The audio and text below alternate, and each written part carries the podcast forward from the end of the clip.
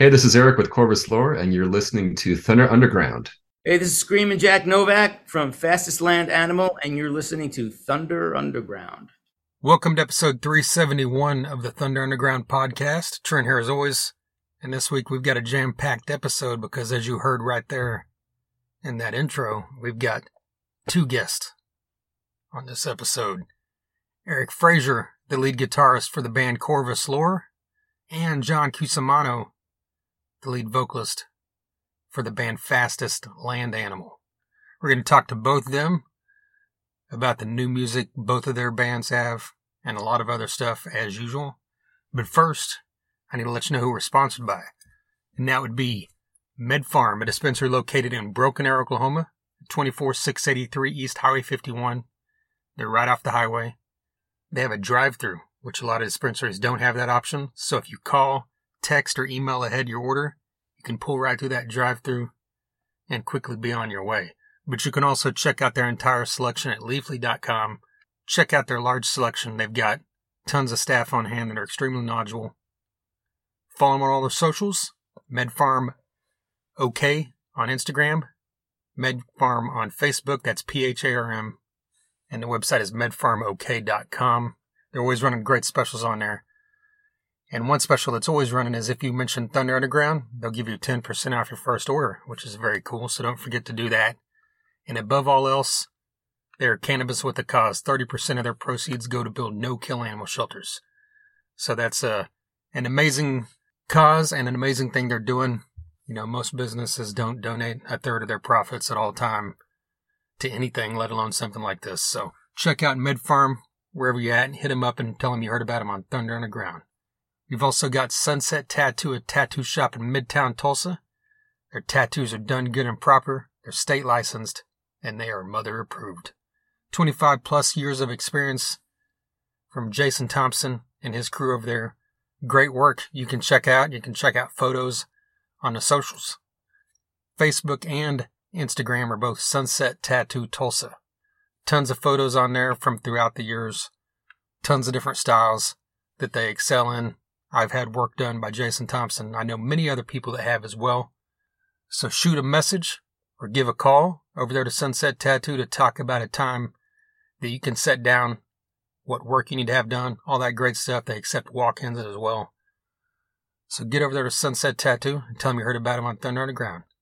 Finally, we've got DEB Concerts, a concert promoter based right here in the Tulsa, Oklahoma area. They've brought tons of great acts to the Tulsa area. Last in Line, Buckcherry, Great White, Beasto Blanco. They've brought stuff to the arena level, like Megadeth and Lamb of God, Bret Michaels and Poison. No, actually, that was Poison.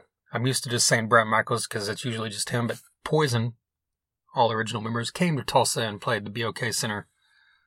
They also did Snoop Dogg and Nelly and Ice Cube and all that great stuff there as well. And DEB concerts books the Roadhouse stage at Rocklahoma every year. This year is no different, and the Rocklahoma lineup was announced just this past week. And the DEB concert stage at the Roadhouse will feature headline sets from Buckcherry, Skid Row, Warrant, and Kix, K-I-X. Man, one of the best live bands you will ever see. The stage will also feature LA Guns. Steven Adler is going to be playing one of the stages as well, keeping it in the theme of the bands I just mentioned. But yeah, the DEB concerts, Roadhouse stage, always a killer time. Doug Burgess has been on this podcast several times talking about it the last several years. I'm sure we'll do the same again this year as well. So hit up debconcerts.com to be kept up to date for info on upcoming shows in Rocklahoma as well. Follow them on the socials. Facebook, Instagram, Twitter are all DEB concerts. And of course, we'll keep you up to date here as well. Recently, I did this. My last episode was nine or ten days ago. I didn't have one last week, but it came out for, you know, less than, less than two weeks ago was the last one, which was the Megadeth live stream from Japan with Marty Friedman review that Jason and I did. But since that point, the world lost Gary Rossington, one of the founding members of Lynyrd Skynyrd and he was actually the last original member still alive. I mean, Artimus Pyle, who was a classic era member, is still alive, but he was not the original drummer. And of course, Rickey Medlocke is in the band now, and he was in the band back in the 70s, but again, not an original member. So Gary Rossington was the final, last lone survivor of the original Lynyrd Skynyrd group, one of the greatest American rock and roll bands ever.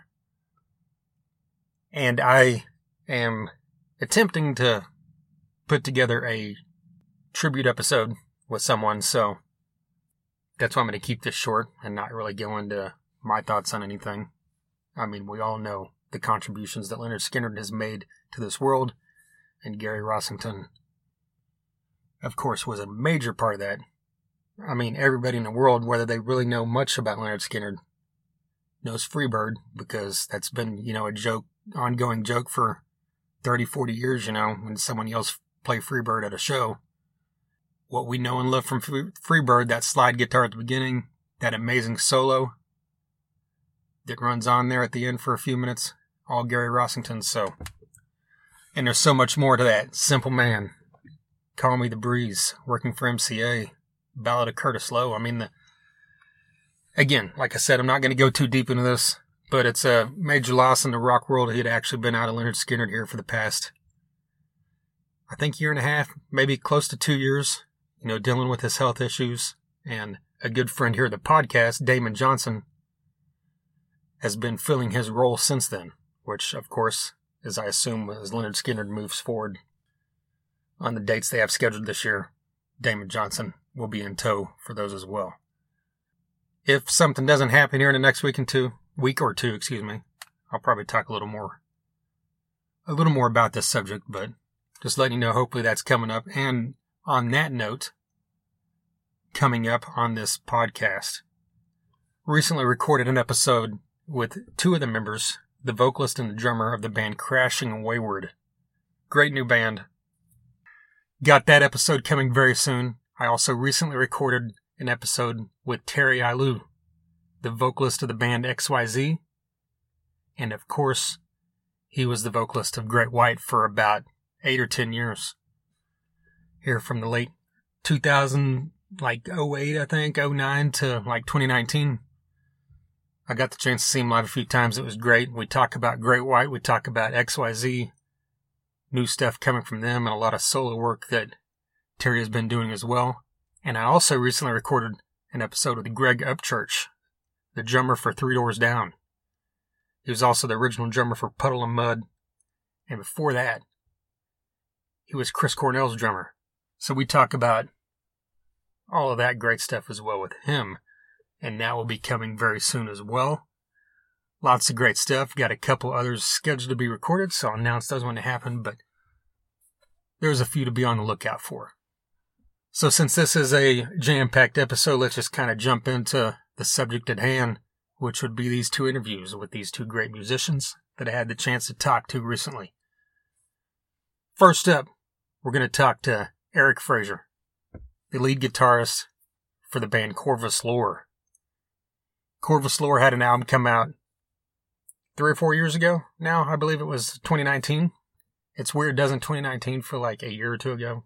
Because we all kind of lost that ability to tell time during 2020 and early 2021. So now it feels like there's a gap, I guess. But here we are in March of 2023. So that was four years ago now. But Corvus Lore has a couple newer singles out that have come out in the past few months and more music to come. So let's jump into this and hear what Eric has to say.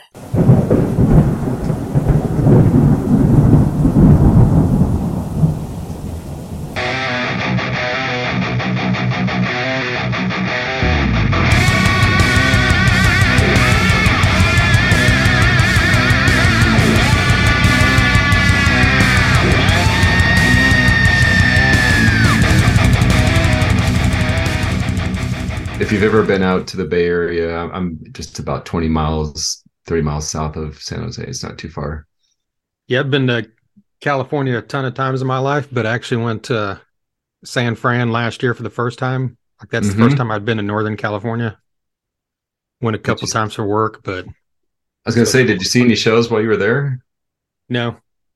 I mean, well, I saw. I mean, I went and worked a music festival, so I saw Green Day and a couple bands that were playing at the festival. But yeah, um, Green Day. There's a um, there's a club out in Walnut Creek, which is close to San Francisco. It's called the Retro Junkie, and it, it's a really small place. Um, typically known for doing tribute bands, but last weekend Billie Joe just showed up with with a few of his guys, and they did nothing but covers the entire night. Wow, that's got to be a trip. Yeah, you'd beam for a surprise if you just happen to be in the neighborhood. Yeah. well, just kind of jumping into the Corvus Lore talk, you guys released this romantic traffic single a few months ago. You got the video and everything as well. You happy with the response you've gotten from fans so far? Yeah, uh, romantic traffic. Um, in terms of the video, was um, I think the next step for us. The first one, boxing ballerina, did pretty well. Um, directed by Mike Sloat, and um, but with romantic traffic we've been getting a lot more uh, pickup on college radio and um, a lot of help from valley of fire records and, uh, and jody best. She's she's been uh, absolutely essential in terms of like getting us in front of people that uh, record reviewers and people that you know do podcasts that just otherwise wouldn't have uh, heard of us. So yeah we, we think it's been doing pretty well are these uh, are those two songs like leading towards another album or EP, or are you just kind of doing singles right now? Or we do have a, a, the full album is in the can right now, so it's nine songs. The album's called Lucida, and um, plan right now is just to keep doing singles. We have a third one um, on the books that is in in the process of, of just kind of storyboarding some ideas, and uh, but we've all aligned on what what the next song is going to be and um, I think it's going to be similar to the the first two songs that came out. Um, maybe show a little bit of a different side of the band. There's some acoustic guitar on it, and uh, but the song is great, and the the production is is really um, super. It's it's our our friend uh, Tim Narducci who did um, the production of the entire album. Okay. So do you guys have like a timetable on when you're hoping to release the full thing? Yeah, that's that's um I think after this third single, we're gonna then just finally put out the entire record. So I, for us, that's probably looking more like the March April timeframe. Um, we just want to get the third single out there, and then and then just start doing more and more dates to get more traction around the album itself. I'd I'd read that the the debut album was recorded live in the studio was yeah. I mean, was this one done in the same process, or was this done it, differently? Well, there are two different um, processes. So the first album um, we did in Oakland, and that was a direct to tape album. So the band originally wanted to just go through the process of doing something kind of completely analog. And so the place Tiny Telephone in Oakland um, actually had a Neve console from the record plant uh, from Sausalito and uh, recorded everything to two inch tape and did the whole project in about seven or eight days. So that was all the tracking, overdubs, vocals, mix down, um, and then mastering. And yeah, it, it was um, it was a good process for us to go through um, as a band. And then I, I think that really made the direction clear for the second one um, in terms of just going to you know a, a, producer that would do everything in the box. And um, it, quite honestly i don't really know that there's much you can hear unless you've got you're an audiophile or you've got expert ears to know the difference between tape versus uh, versus digital.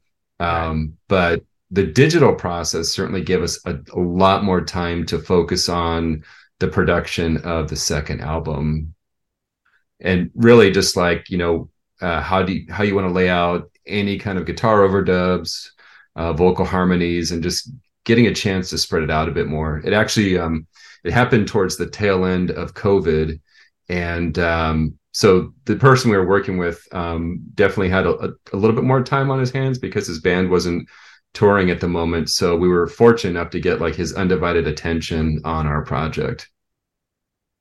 So, how long did the process on this one take since you had a little bit extra time to work with?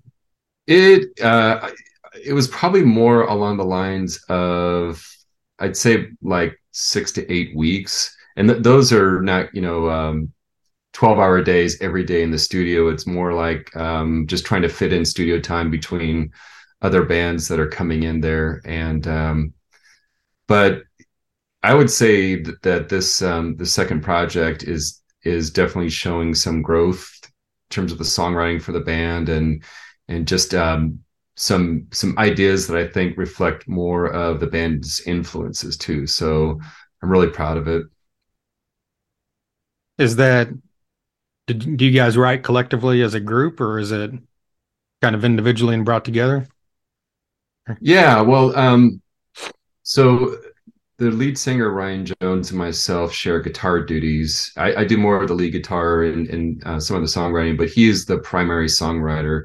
And so Ryan will usually come in with a semblance of a verse chorus and maybe some scratch melodies and then it's up to um, you know the rest of us to kind of flesh out the ideas um, and we're kind of notorious for for taking what what can start out as a simple idea and usually trying to i don't want to say overcomplicate but um, you know we my bass player myself try to uh, think of creative ways to just try to take you know different twists and turns and while still kind of staying true to an idea um, he, we grew up on a lot of just 70s rock. So for me, you know, it was a lot of early Van Halen, ACDC, um, and just a- anything that was classic rock based. And, um, and for our bass player, Mike, he's definitely more of like a Beatles guy and, and, uh, listened, you know, to a lot of like Yes and Genesis. And,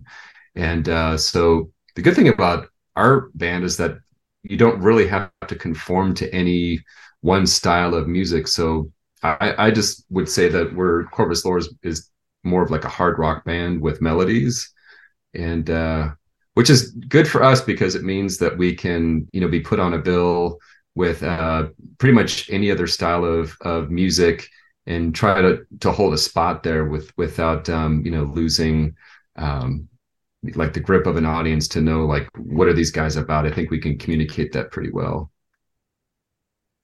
I mean, that kind of I had a kind of answers a question I had, which is about you know the sound of you guys' band kind of goes in and out of different areas. Like you said, it's got that old school rock sound. It also has alternative rock sounds at times, even bluesy at times from your guitar.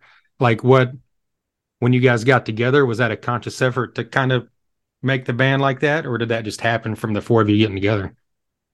Uh, that's a great question. Uh, I think because of the four of us kind of being along the same age group and and listening to similar styles of music that definitely um, is informing i think some of the ingredients that we put into a song. I i personally um, don't like to to write or record music that has too many gimmicks to it. So if if it can really just be um, straightforward and written on an acoustic guitar and then from there um, you know just kind of do paintbrushing along the the top of it. Um, I think for us is is primarily how we've written most of these songs.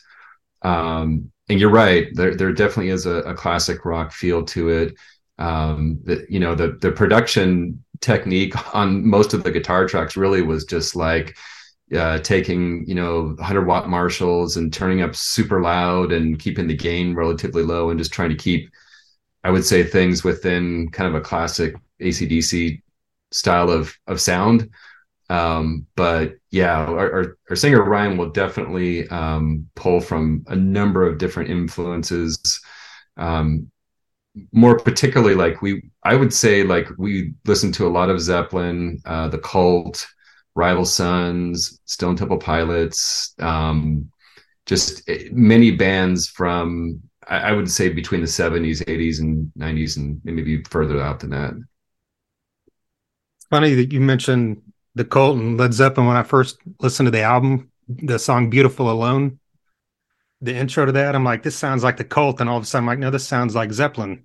And then just like within 30 seconds, it sounded totally different. You know, when it went into the verses, I was like, wow. So I really yeah. dug that. But that was a that was a single off of of the the first album, and um, I I appreciate it. Um, you know, they always say the good ones borrow from the greats, or right. something along those lines. But um, yeah, I, I'm I'm glad you you listened to it and you dug it. Yeah, so like yeah, one of the things that jumped out to me the most of I mean, all the all your guys' songs is your guitar solos. Like how do you craft those? Do you sit down and write them or do you kind of spontaneously do it after the song's written? Yeah, I um, do a little bit of both. So um, a song like Boxing Ballerina, um, I definitely wanted to come up with a motif really for the for the solo rather than just kind of let it fly from the hip. So when we wrote the the piece of music where um, I'm taking the solo over it, what I did was um, I actually just hummed it. Like I had I had the the bass chords, the basic chords happening in the background, and and I just let it replay over and over again, and I just started humming a, a melody, and then that's what ended up, for the most part, being what I did on guitar. Um, but it um, it's interesting that you you point out that that process too, because I've had a, a, lot of my uh, friends and other guitar players particularly point out a few solos, and the ones they usually land on are the ones that I've tried to work out as kind of a, a vocal idea first and then just take it to guitar. Um, but there's other songs where um, it is just kind of playing off the cuff. Um, but I, I typically like to have ideas worked out. You know, I, I, I want to do my homework, so to speak, before going in, rather than kind of wasting someone's time while, you know, while you get your shit together. yeah, right. well, I mean, going back to what you mentioned earlier about kind of fin- finishing this at the tail end of the pandemic, was it kind of, I would assume it's kind of hard sitting here over a year now, kind of holding on to this stuff and not letting people hear it. Is that, yes. Is that kind of the anticipation of getting it out there? Is that there for you? Yeah, it, you hit the nail on the head. It it it has been um, you know somewhat of a waiting game, but I would say that the the waiting that we're doing is um, for the purpose of letting letting singles out there and trying to get um, as much traction as possible for for any given song. Um, the you know this thing was out of production. I want to say it was like February of 2021, um, and and we've been just making videos since then. But I, have also had uh, friends in local bands that you know have come right out of the gate you know on social media and said hey here's our album and and you'll see you know people responding like maybe the first day maybe couple days after that. And then inevitably it ends up kind of going out into the ether and and um, you know your diehards will go back and listen to it or if you're lucky they'll buy it. But i think there's something to be said for trying to give your strongest songs on a project a fair chance. And then after that just kind of um, filling in the gaps. There's certainly songs on lucida that um, are are proud ones that which we know you know personally have a lot of um, heart put into them lyrically and musically but it may not be the strongest for a single. And so we you know you try to make your choices not necessarily on a popularity contest but ones that you think um, will tell the story of who the band is the best in in three minutes and 33 seconds. Right. Yeah I've, i mean i've noticed that over the last few years you see you'll see bands release like five singles or something before the album comes out and that makes sense because then they're on people's radar for every couple weeks you know for a few months and then the album drops so it's a longer process than hey here's my album and a week later people forgot you know Right. If you're able to release five singles on a song that maybe has, you know, 10 or 13, you're also letting people know if you like these five, then, you know, this is a strong project rather than, you know, they've got one song or one or two songs. Yeah. Well, kind of going back to the beginning, like, how'd you guys form this? Have you, I mean, I'd read in your bio that you guys are session musicians. I don't know if all four of you were, but um, did you guys meet through that process or have you known each other a long time yeah actually our the, our lead singer ryan um, was a session vocalist in in los angeles and i, I want to say this was in the early 90s certainly before i met him um, and he, he he's had some pretty cool interactions with bob kulick and um, I'm spacing on the, the name of the drummer from Steel Panther, but they they had a thing happening called August Again um, about you know 30 years or so ago, and uh, but the bass player Mike Oneto and myself um, came from a couple of different tribute bands out in the Bay Area.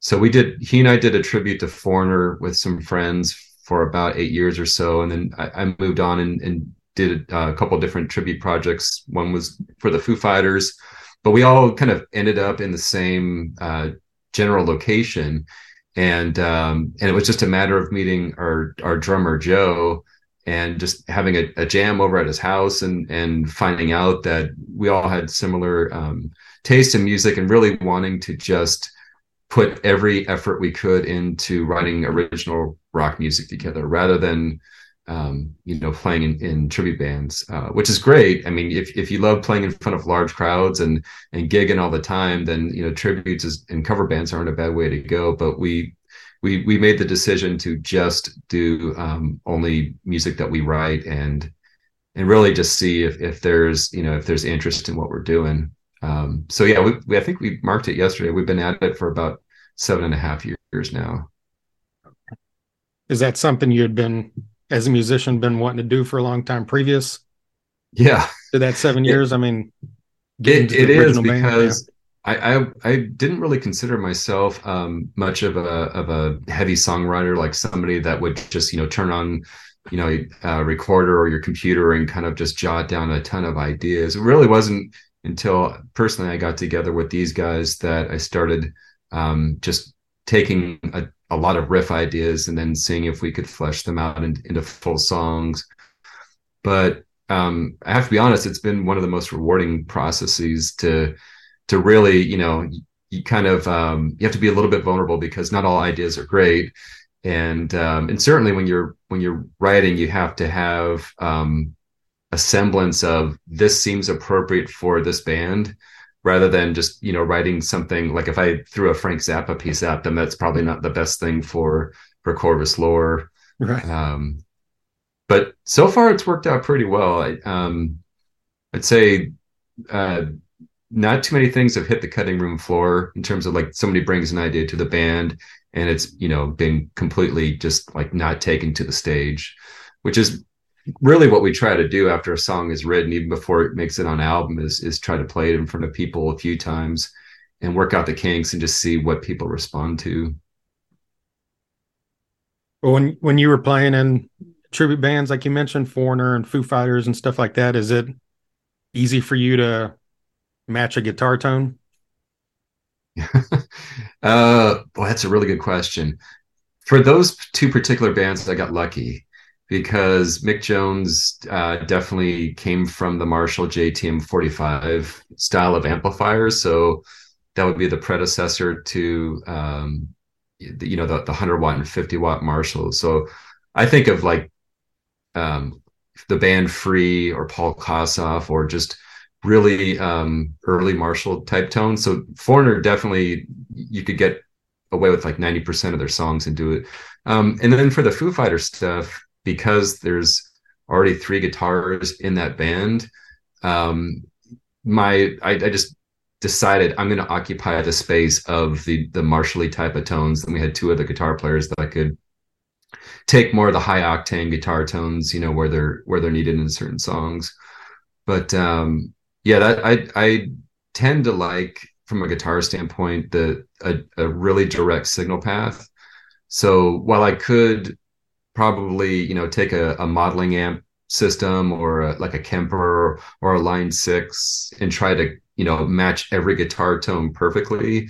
Um, I, I, really just try to figure out how to do it with my own setup and just change the effects through the through my pedal board and go that route.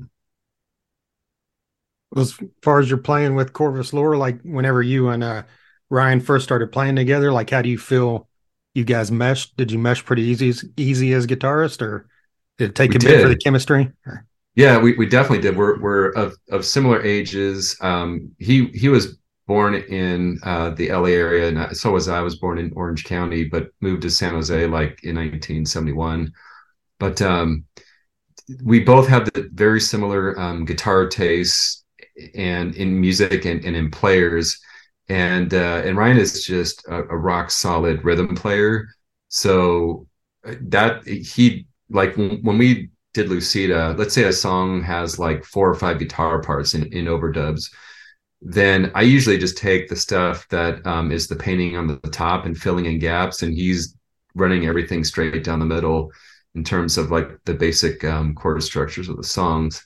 Um, and oddly enough, he, he likes to tune his guitars in a ton of different tunings in a good way. So a lot of it is, you know, in in uh, the kind of the Jimmy Page style of DAD, GAD, or DAGAD. But he, there's also he he does some other tunings um, that really just for him it's it just it's it speaks to him in a way where he feels comfortable singing over it and it gives the song a little bit more intrigue. Are you a guitar player? No.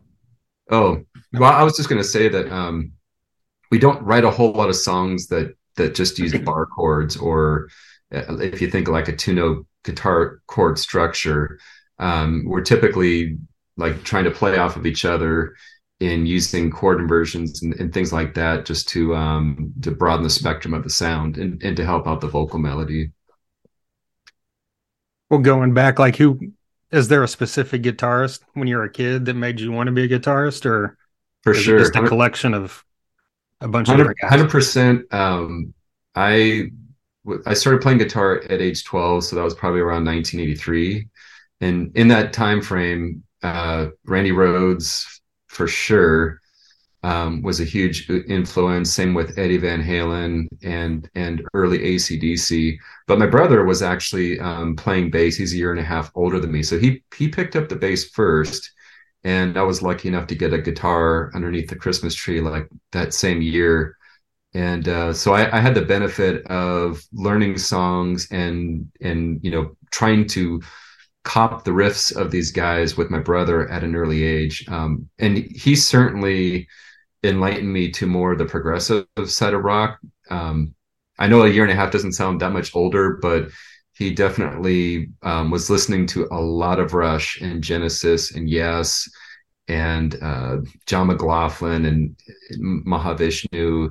Um, boy, Steely Dan, it just goes on and on. So uh, for me, that was just like a healthy balance to really um, get get a, a, flavor for not not everything is shredding guitar and and um and it's it all just gets down to writing great music and so yeah that's when i picked it up well after you guys were both playing did you guys ever have a band together or anything? We did. Yeah we did. Um so he, he and i were were in a latin rock band in the year 2000 so gosh that's 23 years ago.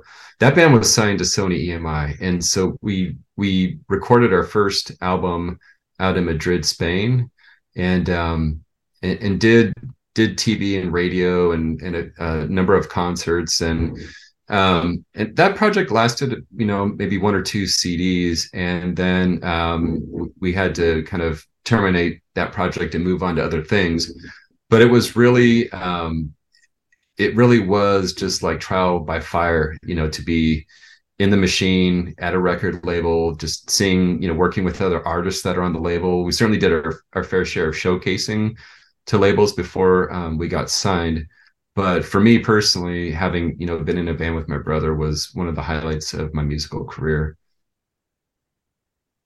Well, I mean, speaking of that, like I know labels are way different now but like how is valley of fire like working with you guys? Like how's that process been? Yeah it, night and day. So um you know when i when we were in the uh the latin rock band with emi you know you've got an a&r rep that um finds the talent and then you know gets you you know inside of a contract and you get signed and you might get some kind of an advance and then when you go to record your record, you know, the studio time is on your dime. You have to recoup the cost back to label. Same thing with videos and on and on and on. But with Valley of Fire, um, number one, they're a, they're local to the Bay Area, and so um, they their mission is to just seek out bands that they like and, and songwriters that they feel, um, I guess, resonate with them and so we were one of the first bands to get to get signed with them and it just so happened that um, it the Valley of Fire is head up by the, our producer Tim Narducci and, and his co-partner JJ Garcia. And um, but anyways, you want to talk about just having um, you know a dedicated level of support in, in direct contact and you know not only are they looking out for the best interest of the band but you know they're they're also trying to like book gigs and get you in front of of uh, promoters and you know get the band outside of the bay area. Um, so it, has been really great. And um, i can't say enough good things about valley fire. So any any social post i ever do i'm always hashtagging them. I, I try to promote valley fire as, as much as possible because they deserve it.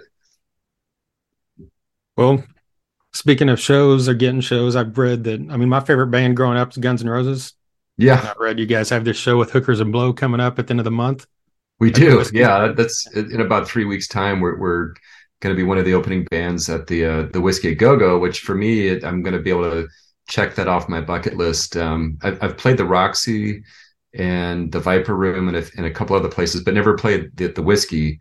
And um, I'm super excited because um, you know Dizzy is is going to be, I'm sure, playing a number of different you know t- tunes from other bands that he likes. I'm sure there's going to be like a hefty dose of guns N' roses um, which i have not seen live yet. So uh, did you have you seen them in their latest incarnation or? Yeah i've seen them five times since they got back together. Wow. And i saw them about that many times beforehand as well so that's great yeah they they certainly have stood the test of time yeah yeah, it's yeah, pretty amazing that just bringing two guys back to your band can take you from an arena to a football stadium. You know. yeah, the other thing I, I, love about Guns N' Roses too is that the, the, some of the guys in the band they're just um, you'll see them pop up in places never expected. Like I, have seen Duff show up, you know, at other cover gigs or just smaller venues to just help out a friend here and there, and and um, and I think I I think I saw on on Wikipedia that there's been 23 different members in Guns N' Roses. If yeah. you give if you start their history like with Tracii Guns, and that's just incredible that uh, that they they've gone through that many iterations, but they still have this longevity, which is Superman. Yeah, absolutely. Well, I mean, we've talked a lot about you know bands that have been around a long time. Like these days, are you still listening to the same stuff you grew up on, or like like, what kind of stuff do you listen to just on a daily basis? I listen to a lot of of um, progressive rock in terms of like stuff from the 70s still. Um, but you know what? I would say that Apple uh, Music algorithm has done a pretty decent job of, of turning me on to bands that I never would have heard of before. Like the two bands that I listened to a lot that were like a reference um, from Apple Music. One is a band out of Minnesota called Night Moves, just think of the the Bob Seger song. They sound nothing like Bob Singer, yeah. Seger, but um, they're really great. They write really catchy songs. The singer to me sounds like a male version of Stevie Nicks. Is like the best way I can put it. And um, and they're they're on tour right now. Um, another band is um, called Pure Bathing Culture, and they're out of Portland, Oregon. And uh, so um, if you're into like people that just you know write stuff that is um, just more on the mellow side, I would say uh, them for sure. And then, you know, then there's like Fleet Foxes and um, Band of Horses and just um, stuff that uh, you, can chill out to. Right. Right on, man. Well, I'm loving what I've heard from you guys. Looking forward to hearing the rest of this album, and I appreciate you taking the time with me today. Cool, Trent. Yeah, um, I just want to say thank you for your time and uh, hello to your listeners, and hope to get to talk to you soon. There you go, Eric Fraser of Corvus Lore. A huge thank you to Jody Best of Best Bet Promotions for her continued support of this podcast. And a massive thank you to Eric for taking some time out there to talk to me. Glad to finally get this one out. I recorded that one with Eric almost a month ago now, I think. It was early to mid February. So glad to finally get this one out. Corvus Lore, great new rock band out there that you should definitely check out. CorvusLore.com is the website. I'm sure you can find all the socials on there, so follow them everywhere so you don't miss updates on when the new album, Lucida, will be coming out that Eric spoke about there. Lots of great stuff there. You know, we talked about everything from them opening for Hookers and Blow with Guns N' Roses, or with Dizzy Reed from Guns N' Roses, and that also features Alex Grossi. And then we talked about he talked about the band Night Moves, which after you know, admittedly after he after we finished this interview, he he mentioned that, and I'm like, that sounds familiar, you know. And I pulled it up, I found him on Spotify, and I'm like, yes, I've heard, I've listened to this band before. It was one of those bands that came through like you know your recommended stuff, or I think I was listening to like artist radio for someone else, and it popped up. So very cool suggestion there from from Eric. So check out that band Night Moves. Yeah, and it's not really hard rock by any stretch of the imagination, but it's good stuff. Like I said, corvuslore.com. And once again, a huge thank you to Eric. All right, let's jump into this next one. John Cusimano is the lead vocalist of the band Fastest Land Animal. He was also the lead vocalist for the band The Cringe. The Cringe had five or six albums. I saw him once opening for Tesla several years ago, which is something we talk about here coming up. Well, not when I saw him, but we talk about the fact that The Cringe opened for Tesla on a couple different tours, and now Fastest Land Animal is as well. So, a cool link there. As I've mentioned many times throughout the years, Tesla is one of my favorite all time bands, and Frank Hannon's been on this podcast now four times. Brian Wheat has been on here once. So got got the chance here to talk to John a little bit about Tesla, but more importantly, we talked about Fastest Land Animal and what's going on with them. Screaming Jack Novak is actually the vocalist for Fastest Land Animal, which John kind of speaks about a bit. When the first album came out here a couple years ago, they did it under the guise of what's the right word? Just kind of secrecy, I guess. You know, they didn't reveal their identities. They even released a video, a cool video for one of their tracks, you know, where they've got like, kind of has a retro feel and everything. They've got TVs on their heads, you know, with like mouse moving and stuff. But definitely this band has tons of videos out there from the last album and even this new album. The new album, East Coast, West Coast, in between, came out a little under two months ago. It's a great album if you love just, I mean, something we speak about is this band's sound is kind of hard to pin down. You know, you could throw them in that pop, pop punk category. You could throw them in like a pop rock category at times. You know, the word new wave gets thrown around a lot. You know, there's a lot of synths in here you can, you can hear, and that's something that also that, that John plays all the keyboards and synths on this album as well. John is also the husband of Rachael Ray, and he you can check him out. I don't know if there's a set schedule, but he shows up on her show at certain times on the Rachel show. You know, usually to pair a drink with something that Rachel's making, I believe. But you know, I've watched a lot of his videos. They've released a lot of stuff on YouTube, you know, where it's just like a quick, like four or five minute video of them at home and John's like, you know, displaying a a drink of his that you can try to emulate at home. But he's always got great ideas. I've watched a bunch of those, and there's some cool stuff. And I even, you know, asked him for one here in this episode. So look for that here towards the end. But let's just go ahead and jump into this. Here's John Cusimano, aka Screaming Jack Novak of the band Fastest Land Animal.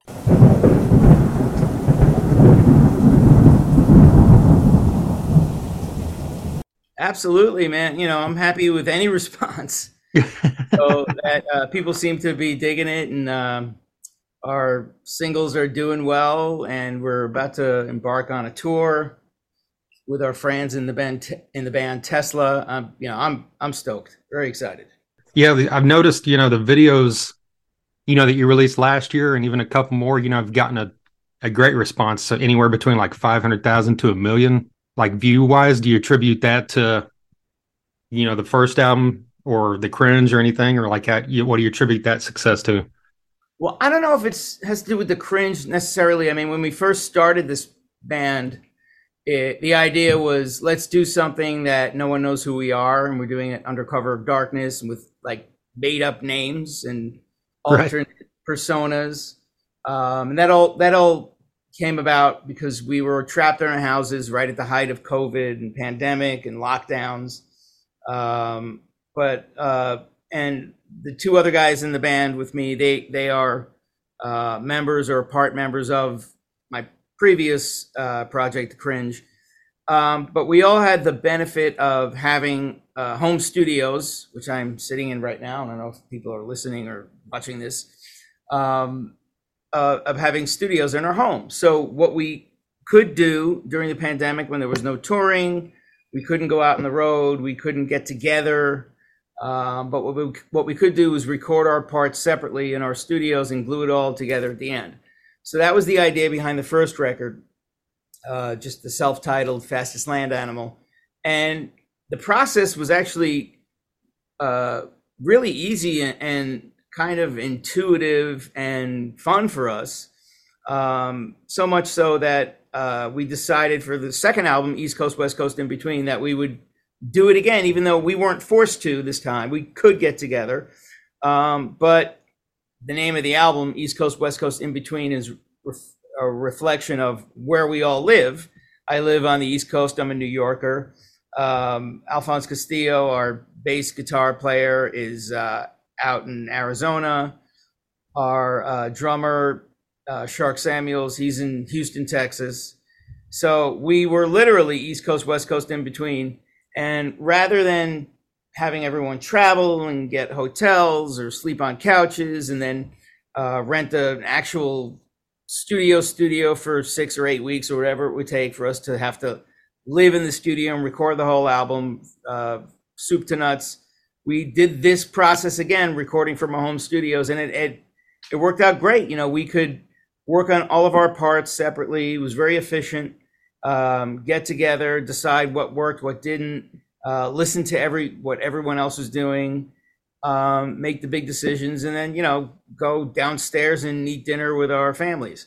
So um, it it worked out well, and then you know we got the opportunity. Um, before this album came out, we actually were were allowed to go on tour again. The, the world started opening up, and we went back out on the road uh, as Fastest Land Animal with our buddies in Tesla, and started playing a lot of the tracks from this album. Um, and we're we're doing that again next month.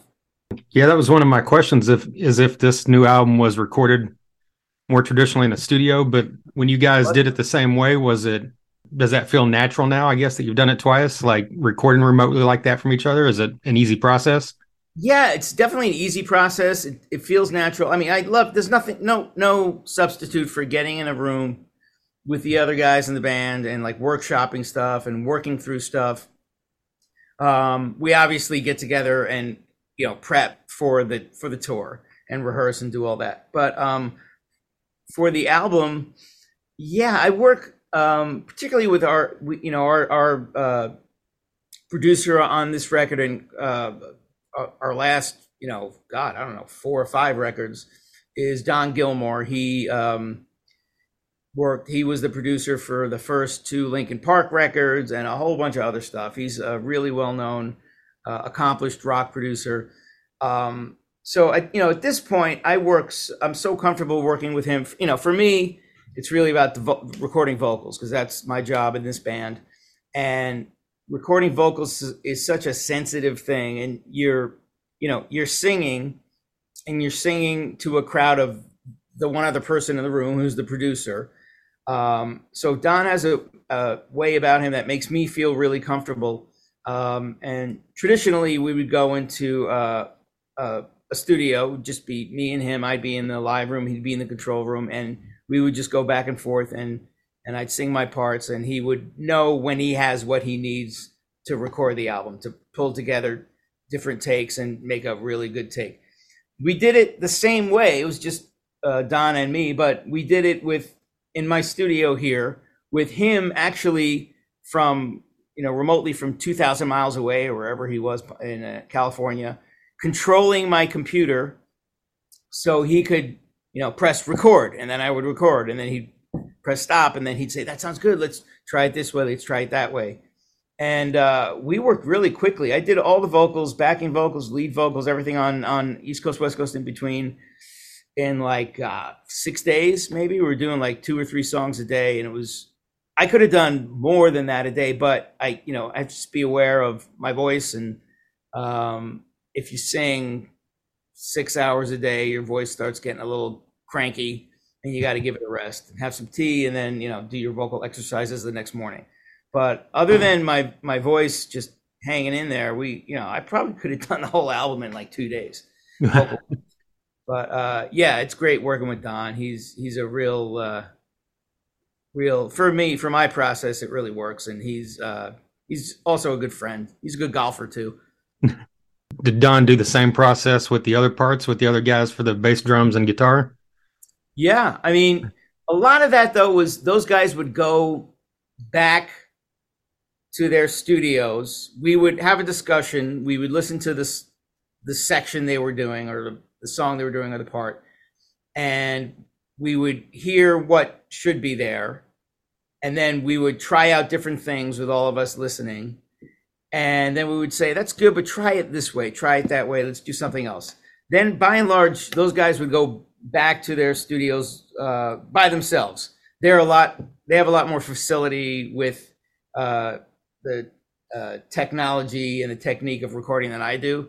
I'm kind of a, a of a chooch when it comes to that. I know just enough to be dangerous, but um, but uh, Alphonse, aka Johnny, and Shark, aka Andrew, are really like they're actually really good engineers, uh, technically uh, in the studio. So they kind of did their own thing on their own. Then they would bring it back to Don and me. And then we would all listen, and it would say, "That's good. Let's try this. Let's do something different." Then they would go back and do it on their own.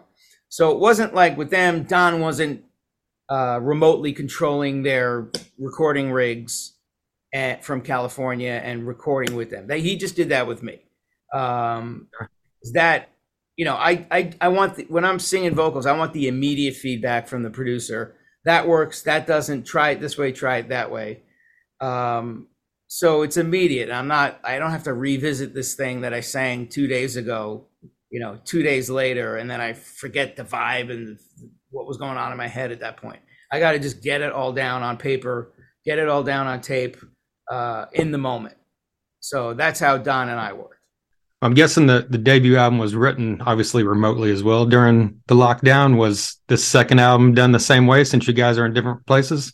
Yeah, I mean, I'm the I'm the songwriter in the band. Um, okay my songwriting process, uh, I owe a lot of it to this thing called the the song game, which was started years and years ago by a good friend of mine out of Austin, Texas. He's a singer songwriter. Uh, his name is Bob Schneider. Uh, yeah, and, uh, he's you know he's a good buddy. I have tremendous respect for him as a songwriter and as a singer and the whole thing. But we do this thing. There's about 18 or 20 of us in the song game and every week i mean like literally every week 52 times a year this has been going on for uh, years and years now bob sends out a phrase or a word and he says okay everyone has to write a song that incorporates that phrase or word somehow in the lyrics of the song. You can record it on your iphone. You can record it in a studio with a full band. You can do whatever you need to do but once a week you're recording a song using the phrase of the, or the word of the week. So, and then you send it out, and you know that these other singer and songwriters and musicians that you have respect for are going to hear it.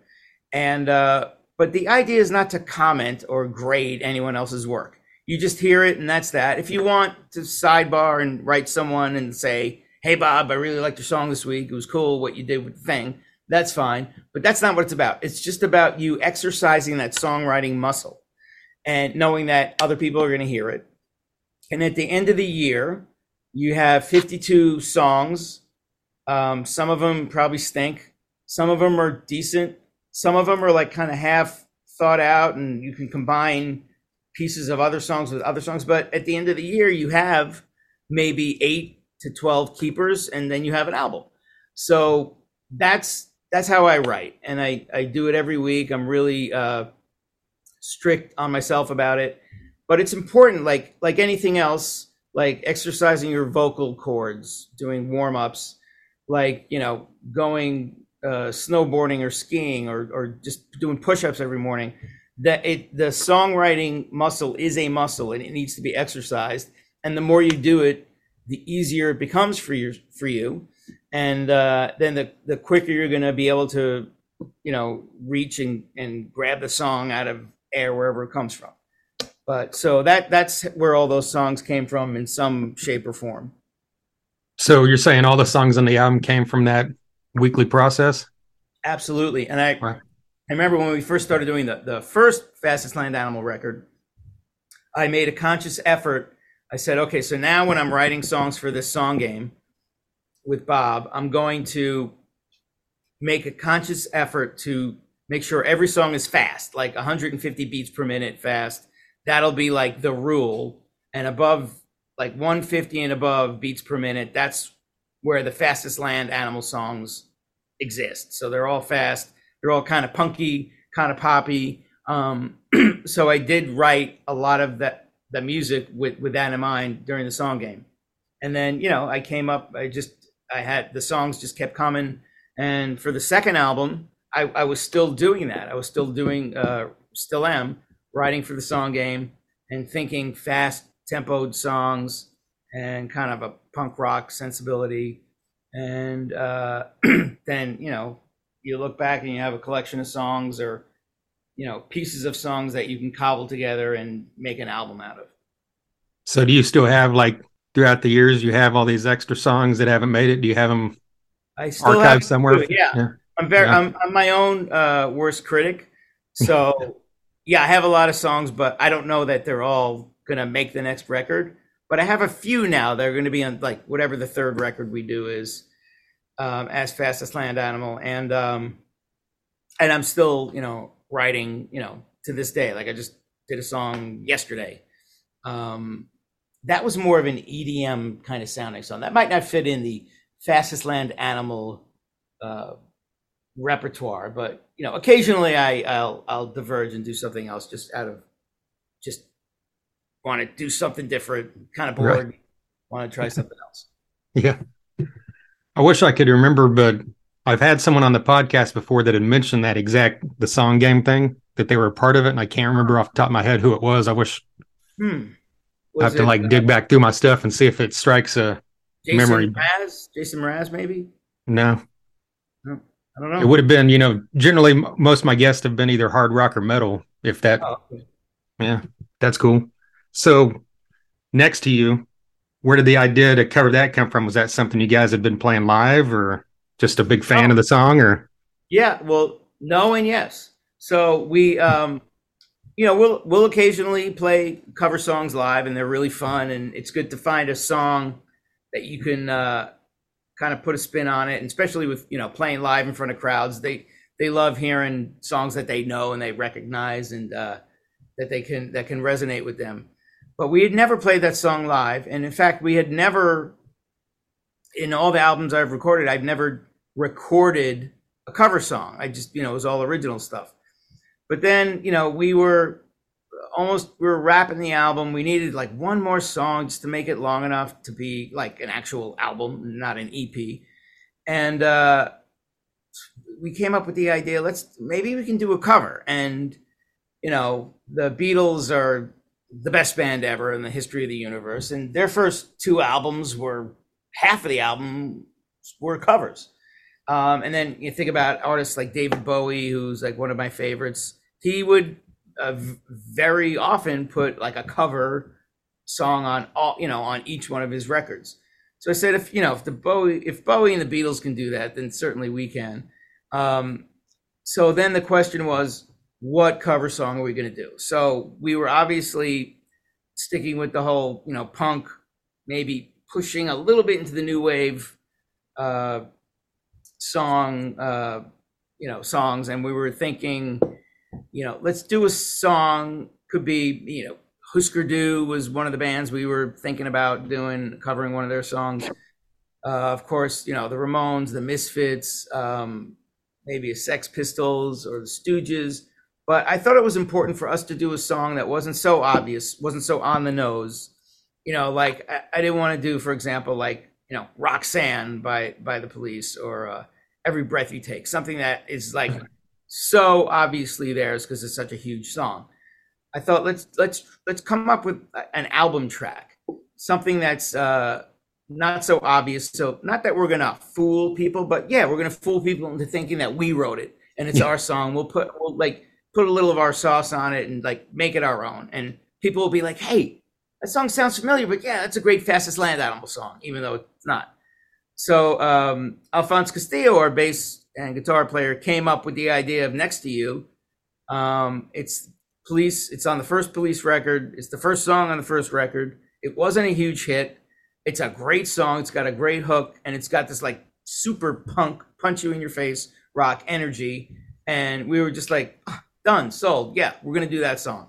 So that's what we did. What we did to kind of put our own little spin on it is we added a lot more um, uh, synthesizer work. We added, um, you know, I play the, the keyboards on on the record. We did a lot of vintage analog synth work instead of doing digital uh, keyboards. Like I don't know if people are watching, but if behind me I've got these these beautiful vintage Moogs, uh, which are like like normally in today's day and age, you would play a keyboard and it would be a digital thing where the sound is created in your computer and then you have the note on your screen and you can tune it, you can move it around so it fits in the tempo of the song and it's all neat and tidy and you can like fix it later and don't worry about what you're playing.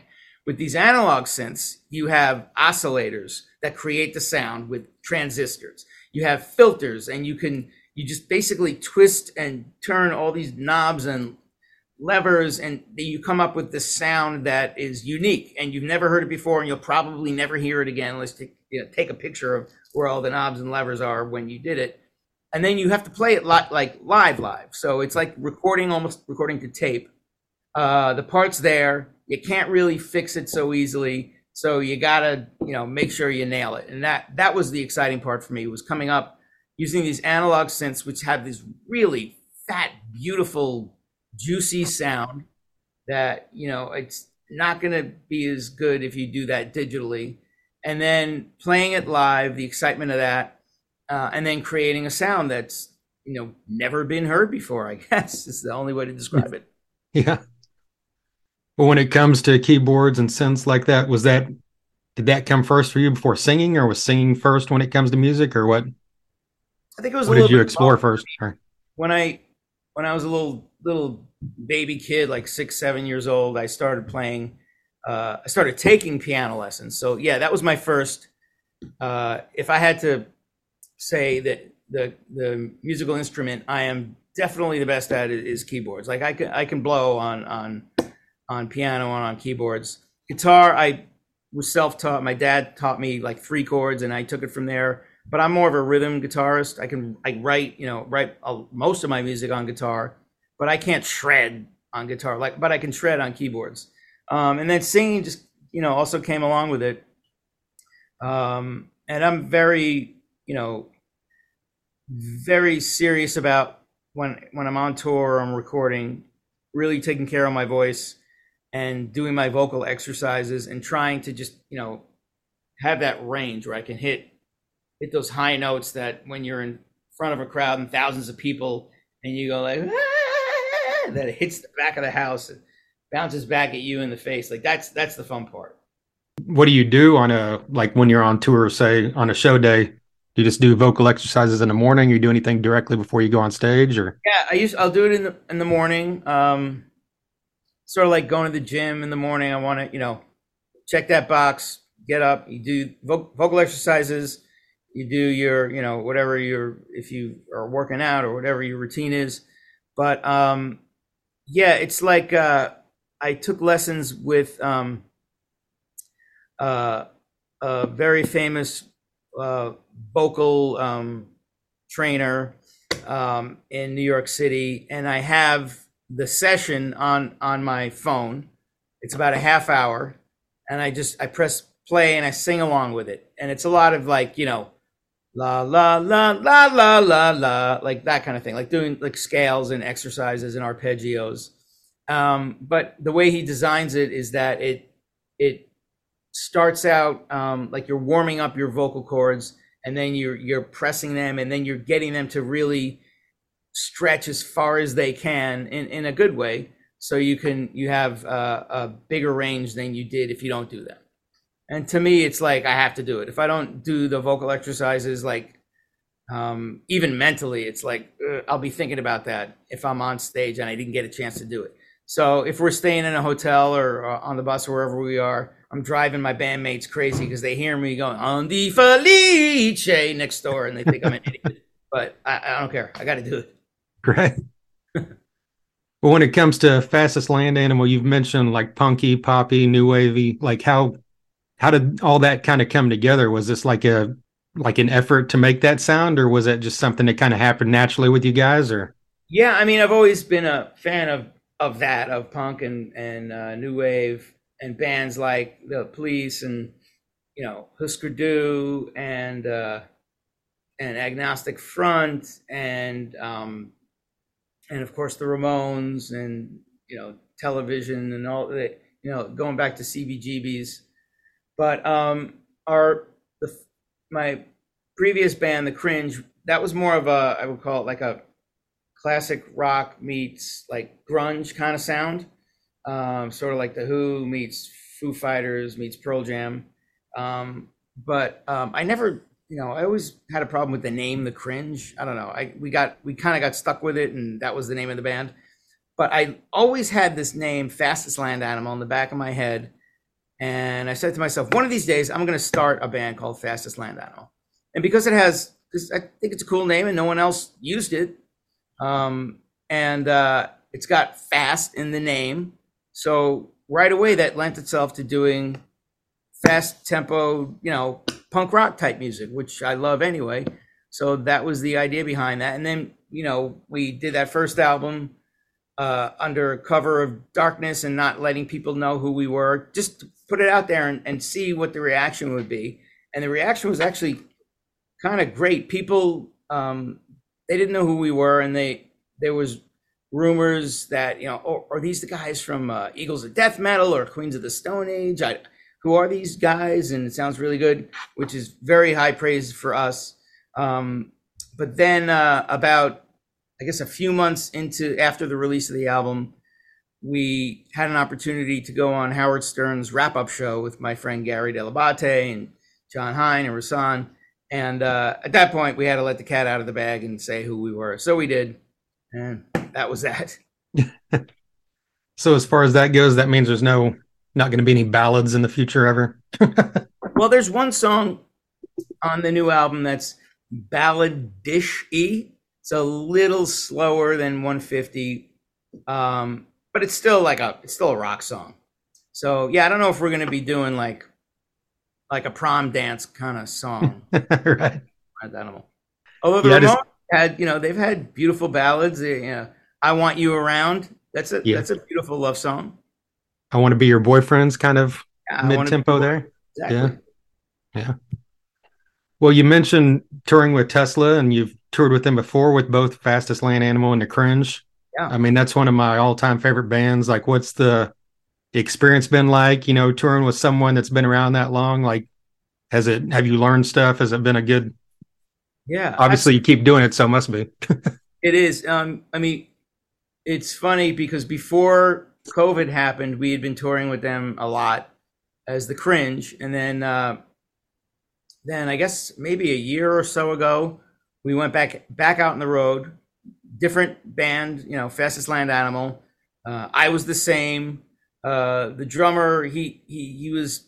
Uh, we had two drummers with the Cringe. He was one of them, but he wasn't the normal drummer with the Cringe. So it was a different drummer.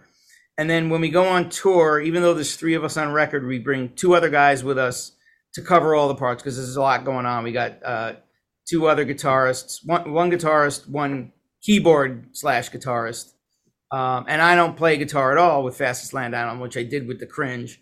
So it frees me up to be more of a front man. But then we gotta you know bring uh, these other guys with us to cover all the parts. So we were you know sort of the same but different. Um, but we when we went back out on the road, and this was after there had been no gigs for years or for a year, year and a half. Um, so everyone involved was excited to be back out and working. Um, we would go to the gigs, and you know, it was all the same. Obviously, same band. Tesla was the same guys. Uh, they, their crew were the same. Um, the other bands on the bill were the same, and even the, the people in the who were working at the venues, we were playing a lot of the same venues. Were the same. So it was like an old uh, family homecoming. Like, hey, you guys are back! Oh my god, so good to see you. What's this fastest land animal? You're not the cringe anymore. What's going on? So it was really, it was, it was like going, you know, getting back together with your family, and then even the crowds. We would go on stage, and I would see people in the crowd like pointing at me, going, "I, I know that's." Isn't that the cringe guy? That's I know who you are, and that then they would like recognize it and like just love it. So um, yeah, I, it's that's my happy place being being out on tour and specifically touring with those guys, and they've become good friends of ours at this point. Uh, you know, Brian Wheat, he's uh, he's a good buddy of mine. I talk to him on the phone all the time, and we both have homes in Italy, and we live about twenty minutes away from each other. So he'll he'll come over for pasta, and you know, we'll go meet him in his town and his village, and so it's all it's all good.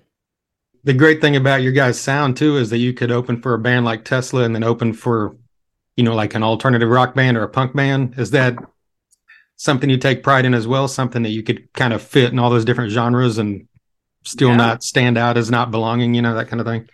I mean, I, I love that we can, you know, the idea is that you you want to reach as many people as you can and yeah. to to cross over as it were from like a, a hard rock crowd to a like a punk or alternative crowd man, if you can do that, you're you're just nailing it out of the park. You know, like I think Nirvana was one of the first bands to do that, or Jane's Addiction was actually one of the first bands to do that because they they appealed to the the hair metal, heavy metal crowd coming out of the '80s, but then they crossed right over into the alt, you know, the early '90s alt, and almost almost invented the whole alt thing. And in fact, you know, they created uh, Perry Farrell created Lollapalooza, which was the, really the first alt alt rock festival, I guess, as it were. Right. Well, you mentioned going on stage being your happy place. Like when you compare something like going on stage live to say when you're on the Rachael Ray show, you're you're in front of an audience. Do you have a different preparation since it's a totally different thing, or is it kind of the same thing, just preparing to go out in front of people and do your thing? Yeah, I mean, for when I'm doing Rachel, my wife is Rachael Ray. When I do her show, I don't prepare. I just it's like I get up there and I'm I'm hanging out in whether it's our actual kitchen or the studio kitchen. I'm hanging out with my wife, just having fun, making a drink or helping her cook. That's that's just like being at home and hanging out. I don't have to do vocal exercises before right. the Ray appearance. Yeah. Um, yeah, that's just you know, I'm just that's just me being a goofball and trying to just be myself and and have fun with my wife. That's easy. Yeah. But when it when it comes to that, where'd your like passion for mixology start? Is it something that you were you ever a bartender way back in the day, or is it just something you was? Yeah, yeah, I mean, back you know, growing up when I was in my late teens and twenties, I worked in a, a whole bunch of restaurants, and uh, and I ended up being a bartender and I remember my first bartending gig. I, you know, I didn't know what I was doing. I, could barely open a beer, much less mix anything. And the uh, the guy running this this event, or uh, I think it was an event, not actually a, a restaurant, but it was in an event space. He goes, "Don't worry, it's going to be Jack and Cokes for the dudes, and like uh, uh, cranberry vodka for the for the chicks." and you don't have to worry about mixing anything. You open some beers, and that'll be everything you need to do. I'm like, okay, fine. So the the doors open. There's a billion people at the bar. I'm completely overwhelmed, and the first person to ask for a drink asks for like a brain freeze or something. I don't even know what he was talking about. had to you had to like pour like a milky thing in like a, a vodka and make a brain and put a bloody like grenadine syrup on it. I, he talked me through it. So uh, yeah, that was my first my first experience to being a bartender. But uh, yeah, ever since then, I really just got a kick out of um, making drinks. You know, I'm not, I can't, I can cook, but I can't. Obviously, I'm not as good. My wife is like one of the best cooks on planet Earth, but um, but I can I can you know I know my way around a bar at this point. I make some pretty great drinks. She loves drinking them. I I keep her hydrated. She keeps me well fed, and it's like a match made in heaven. Right. I'm a big fan of whiskey. Do you have any like whiskey drinks you could throw out that are easy to make? Like, you know, obviously besides Jack and Coke. Yeah, I mean, um, I love doing a, a whiskey sour, which um, you can use any whiskey you want, and do um, you do uh, whiskey of choice, lemon juice, simple syrup, which is sugar and water until the sugar dissolves, and then um, shake it with ice. And if you want to get really fancy, put an egg white in there. And that will froth it up and just make it give us this like creamy mouth feel, and it, will be look it'll look really fancy. Put it like a nice fancy cherry on top, and you got a beautiful drink. Right on. I'll have to try that. Cool. Besides these uh, dates with Tesla you've got coming up in May, what else? excuse me. What else can we expect from Fastest Land Animal in 2023? Well, we're going to be on the road for most of 2023. Okay. Looking forward to it, and uh, and we got some more music videos coming out. In fact, I was just working on one this morning that we recorded in Italy in my uh, home studio there for Next to You. Um, okay. And then, uh, yeah, I'll just be, I'll just keep writing and, and we'll keep recording, but we're going to be mostly, we're spending the rest of the year starting April 18th in Detroit uh, at Motor City Casino. Uh, we will be out and about and touring our butts off with Tesla. You planning to do headline headline days later in the year, or like? I mean, anything's possible. Okay. We don't know yet, but um, yeah.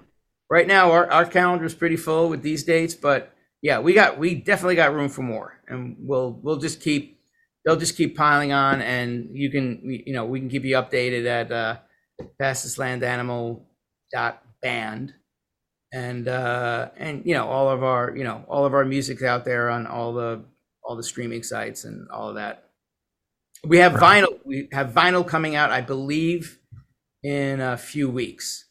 So okay. this album will be available on vinyl. We got merch, we have T-shirts and all that fun stuff. But vinyl's really important to me. I every album I've ever recorded, I've released on vinyl, and this this one is no different. Um, we we released it, uh, re- released the album East Coast West Coast in between digitally uh, before the vinyl, just because there's like some supply chain issues going on. Um, so it was it was it's really hard to press vinyl these days, but we're doing it. Right. Happening. We just got the test pressings in last week, and uh, so that'll be the next thing available for people to buy and listen to. Right on. Are you uh do you collect vinyl yourself? I mean, I of do. other bands. Oh, yeah. oh yeah, my God, I'm I love vinyl. It's like I think it's the best way to. I mean, consume music any way you can, obviously, and I love that I have my entire record, like an endless amount of records in my phone. I can listen to anytime, anywhere I am.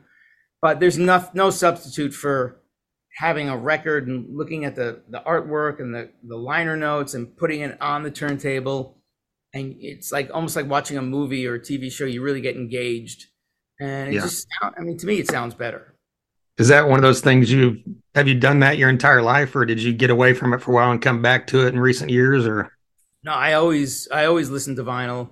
Okay. When i was a kid i i used to listen to my dad's records and then i started collecting my own. Um, and then at some point they said hey you want my dad said you want to take my records? Because i'm going to throw them out i said yes i'll take them and i've schlepped these these records around with me wherever I am. And, you know, at this point, I've got a couple thousand records um, and one, two, I guess about four turntables, depending upon where I am. But I just love it, man. There's nothing like listening to vinyl. Yeah. Really. Yeah, I agree. Same thing kind of happened to me with my mom. I've got like 30 some Elvis records now, thanks to her. Do you have the original one with the that looks like the clash, like the Clash kind of ripped off the cover when it says Elvis Presley? Yeah. Oh, that's an that's yeah. It's not. I mean, it's not in mint conditions because she like drew hearts on it and stuff. But Hey, whatever you got, it's perfect. Yeah. Amazing. Yeah. Right on, man. Well, I'm loving the new album. I specifically love the song My Mistake. And uh, awesome. Thank you. Love what you guys are doing. Looking forward to the future. And I appreciate you taking the time with me. Yeah, man. I appreciate you uh, taking time with me. And uh, we'll see you out there on the road, buddy. There you go, John Cusimano, aka Screaming Jack Novak, the lead vocalist of the band Fastest Land Animal. A huge thank you to Jody Best, once again of Best Bet Promotions, for her continued support of this podcast throughout the years. Absolutely love, jo- absolutely love Jody, and I absolutely appreciate the fact that John took some time out there to talk to me about the brand new album from Fastest Land Animal and quite a few other topics. Good times there. Like I said earlier, check out the new album, East Coast, West Coast in Between. It's out now. You can find it Everywhere you can stream, you can also buy it everywhere you can buy music, so be sure and do that. Fastestlandanimal.band is the website. Get on there. Follow them on other socials as well. Check out The Cringe as well if that's a band that you are not familiar with. Like I said, six albums out there from the early 2000s up to just a few years ago. You know, it's it's a little more rock centric than Fastest Land Animal is, which Fastest Land Animal, like I said, kind of sits in that somewhere between pop and punk and new wave and rock. Great mix of styles there, and they do it quite well. So check out this album. Check out this band if you have not. All right, if this is your first time listening, it's greatly appreciated. There are 370 episodes prior to this one that you could check out. There's been tons of great artists throughout the years on this podcast. Like I mentioned, Tesla, Frank Hannon's been on here four times. Brian Wheat has been on here once. If you like 80s rock, there's been a ton of those guys on here. Mark Slaughter has been on here. Dee Snider of Twisted Sister. Mark Kendall of Great White has been on a couple times.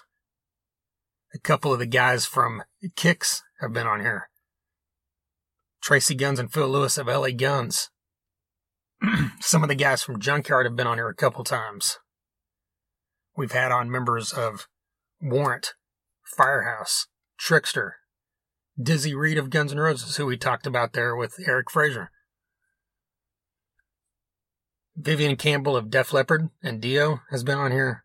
Gene Simmons of Kiss. Bruce Kulick, formerly of Kiss. Yeah, you know, if you like heavy stuff, Alex Skolnick of Testament has been on here. David Ellefson, formerly and the original bass player of Megadeth has been on here a couple times, as has Chris Broderick and James Lomenzo, the current bass player from Megadeth. We've also had on Shooter Jennings, Vanilla Ice. We spanned the gamut here. So just dig back through there and check out all these episodes. I'm sure that you will find someone in there that you like. King's X. Ty Tabor was on here earlier last year, and it was great, as was Geoff Tate, the original vocalist at Queensryche, John Waite, and Michael Monroe of Hanoi Rocks. How cool is that? But I could keep rambling. Glenn Hughes, one of the all-time greats. But I'll stop right now. So check all that out. TheThunderUnderground.com is the website. You can listen there. You can find all the socials there. You can also listen pretty much anywhere podcasts are heard, wherever you're listening right now. If you haven't, like, follow, subscribe, or whatever so you get alerted for future episodes.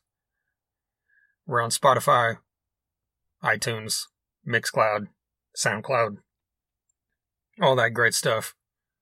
Like I said, Facebook, Instagram, Twitter.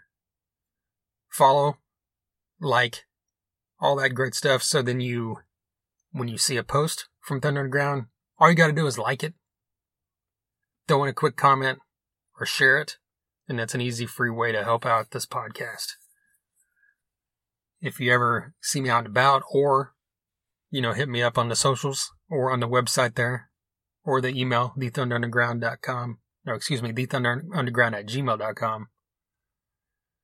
We've got merch, t-shirts, koozies, shot glasses, guitar picks, magnets, stickers,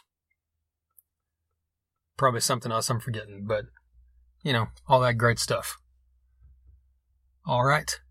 Once again, a massive thank you to our sponsors DEB Concerts, Med Pharm, Sunset Tattoo, and of course, a big thank you to Best Bet Promotions, John Cusimano, and Eric Fraser. And until next time. Thunder Underground, y'all.